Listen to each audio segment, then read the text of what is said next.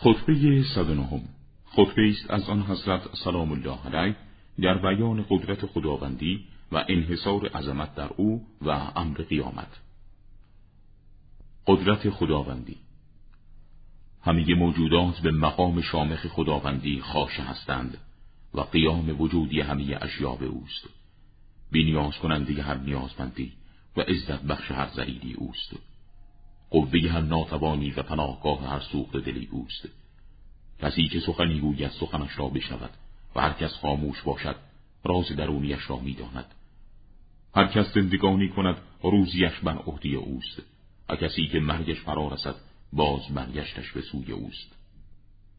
بار پروردگارا چشمان ظاهری تو را ندیده است تا خبری از تو بدهد بلکه وجود اقدست پیش از توصیف کنندگان از خلایقت بوده است. مخلوقات را برای دفع وحشت نیافریدی و آنها را برای سود بردن به کار نگنداختی. هر کس تو او را طلب کنی توانایی سبقت برای گریز از تو ندارد و هر کس که تو او را گرفتی قدرت فرار از تو را دارا نیست. کسی که تو را معصیت کند از سلطه تو نکاهد و کسی که اطاعتت کند بر ملک تو نیفزاید. کسی که از غذای تو به غضب درآید نتواند امر تو را برگرداند و کسی که از امر تو روی گردان شود بینیاز از تو نخواهد گشت. همه رازهای نهانی نزد تو آشکار و هر غیبی در پیشگاه تو مشهود است. خداوندا تویی آن حقیقت ابدی که مدتی برای تو نیست و تویی نهایت همه هستی که هیچ گریزی از تو نیست. وعدگاه نهای مخلوقات بارگاه توست. پس رهایی از سیره مطلق تو نیست مگر به سوی تو. اختیار هر جنبنده به دست توست و سرنوشت همه نفوس به سوی تو. پاکیز پروردگارا چه با عظمت است شأن تو. پاک خداوندا چه بزرگ است آنچه که از مخلوقات تو می‌بینیم و چه کوچک است هر بزرگی در جنب قدرت تو. و چه دهشتناک است آنچه که از ملکوت تو می‌بینیم. و چه محقر است این ملکوت در برابر آن عظمتهای قدرت تو که از ما پوشیده است. چه فراوان است نعمتهای تو در این دنیا و چه ناچیز است این نعمتهای دنیوی در مقابل نعمتهای اخروی. فرشتگان با عظمت فرشتگانی که در آسمانهای خود اسکان فرمودی و از زمینت بالا بردی آن فرشتگان داناترین مخلوقات به مقام ربوبی تو هستند. و بیمناکترین موجودات از تو و نزدیکترین مخلوقات به بارگاه قدس و کبریایت. فرشتگان در مجاری تناسل مردان سکونت ننموده و در ارهام زنان قرار نگرفته و از قطرهای آبی پست آفریده نشدند. حوادث و گرفتاری های عالم طبیعت خللی بر آنها وارد نساخته و آنها را پراکنده ننموده است.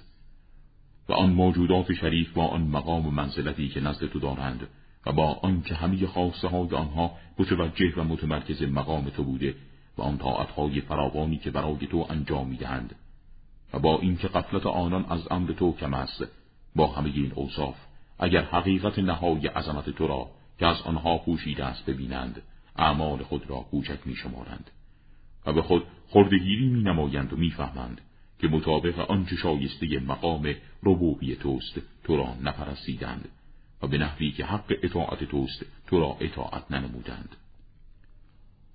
نافرمانی مردم.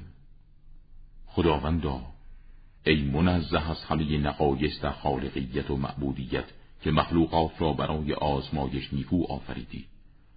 خانهای بس با عظمت به وجود آوردی و خانی بیدریق در آن بگستردی و در آن خانه بیدریق انواع آشامیدنی و خوردنی و همسران و خدمتکاران و کاخهای مجلل و چشم سارها و مزاره و میوه ها قرار دادی. خداوندا سپس دعوت کننده فرستادی که مردم را به سوی آن سرای جاودانی دعوت نماید. مردم نه آن دعوت کننده را اجابت کردند و نه به آنچه که ترقی فرمودی رغبت نمودند و نه به آنچه که تشویقشان کردی مشتاق شدند. آن مردم در این دنیا به لاشهای روی میآورند که با خوردنش رسوا شدند و به محبت آن لاشه اتفاق نمودند. آنان عاشق جیفه دنیا شدند و هر کس به چیزی عشق بورزد آن بینایش را مختل و قلبش را بیمار نماید. این عاشق که بینایی و دل را از دست داده با چشمی مختل نگرد و با گوشی ناشنوا میشنود. شهباد عقل این عاشق خود باخته را زایه و دنیا قلبش را میرانده است نفسش واله آن جیفه شده به بردگی آن جیفه درآمده و غلام حلقه به گوش کسی است که چیزی از آن را در اختیار دارد. و میگردد به هر طرفی که آن جیفه بگردد و روی آورد به هر سویی که آن موجود محقر روی آورد. الله شخار با هیچ عامل بازدارنده ای از معصیت خدا باز نمی ایستد و برای ایمان به خدا و مشیت او از هیچ واعظی پند نمی‌گیرد. با اینکه گرفتار شدگان فریب خورده را می‌بیند که به هیچ وجه نمی‌توانند محصول تباهی های خود را برگردانند و برگردند. او می‌بیند چگونه آنچه که آن سرمایه باختگان نمی‌دانستند بر سرشان فرود آمد و آن جدایی از دنیا به سراغشان آمد که در فکرش نبودند و به سوی آخرت قدم نهادند بر وعده که داده شده بودند. آنچه بر سرشان فرود آمد برای آنان توصیف نشده بود. سکرات موت و حسرت فوت تاختن آورد و اعضای آنان را سوست کرد و رنگهایشان را تغییر داد. سپس مرگ بر فرو رفتن در وجود آنان بیافزود و میان هر یک از آنان و سخنش فاصله انداخت. این آبر پل مرگ میان خانوادش با چشمش می نگرد و با گوشش می شنود هنوز عقلش صحیح است و مغزش به حال خود باقی است. می اندیشد که عمر خود را در کجا فانی کرد و روزگارش را در چه چیزی سفری نمود. یاد می آورد اموالی را که جمع کرده و از چگونگی موارد طلب آن انوار چشم پوشیده است. از موارد حلال روشن و از موارد مشتبه نتایج جمع آوری آن انوار را می‌بیند که گریبان گیرش شده و همکنون در صدد مفارقت از آنهاست که آن انوار به بازماندگان پس از او متعلق می شود و آنان از آن بهرمند و برخوردار می شوند. گوارایی آن اندوخته ها نصیب دیگران می شود و بار سنگینش به دوش اوست. در حالی که گروهای آن مرد به آن اموال بسته است او از پشیمانی ظهور واقعیات و نتایج کردار و گفتار و اندیشه هایش دست به دندان میگزد و اعراض می کند از آنچه که در روزگار عمرش به آن رفت داشت آرزو می کند کسی که درباره اندوخته ها به او رشت می برد و حسادت می کرد آن اندوخته ها را حیازت می کرد نه او. او در این تخیلات و تفکرات مشغول است که مرگ به نفوذ خود در بدن او ادامه می دهد تا زبانش در گراییدن به خاموشی به گوشش ملحق می شود اکنون در میان خاندانش قرار گرفته نه با زبانش سخنی می گوید و نه با گوشش صدایی را می شود برای نگاه در روی اعضای خاندانش چشم می گرداند حرکات زبان آنان را می بیند ولی موج سخنشان را نمی شنود سپس مرگ و فراگیری همه وجود او می افزاید بیناییش گرفته می شود چنان که شنواییش گرفته شده بود. در این حال است که روح از بدنش خارج می شود و لاشهای در میان خانوادش میافتد. اعضای خانواده از نزدیکی به او وحشت نموده از او دوری می جویند نپاسخی به گریه کننده ای دارد و نه جوابی به کسی که او را بخواند. آنگاه او را برداشته به آخرین منزلگهش در زمین برده و به عملش سپرده و از دیدارش منقطع می شوند. قیامت. تا آنگاه که حکم مقرر درباره بندگان به پایان برسد و امور خلقت به تقدیرات نهاییش و آخر مخلوقات به اول آنها ملحق گردد و امر خداوندی طبق ارادش برای تجدید مخلوقاتش صادر شود.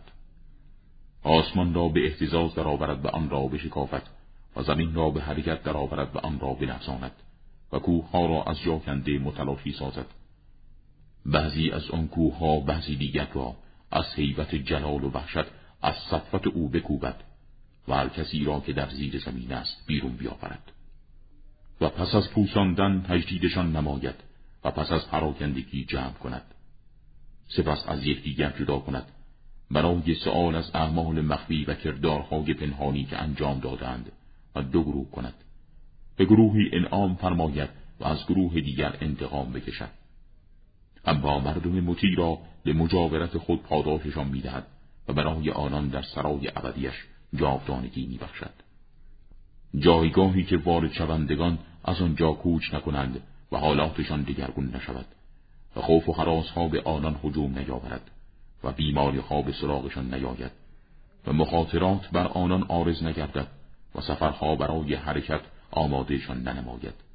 و اما معصیتکاران خداوند آنان را به بدترین جایگاه فرود آورده دستهایشان را به گردنشان بسته و پیشانیشان آنان را به پاهایشان نزدیک می کند و پیراهنهای قطران و لباسهایی از آتش به آنان بپوشاند.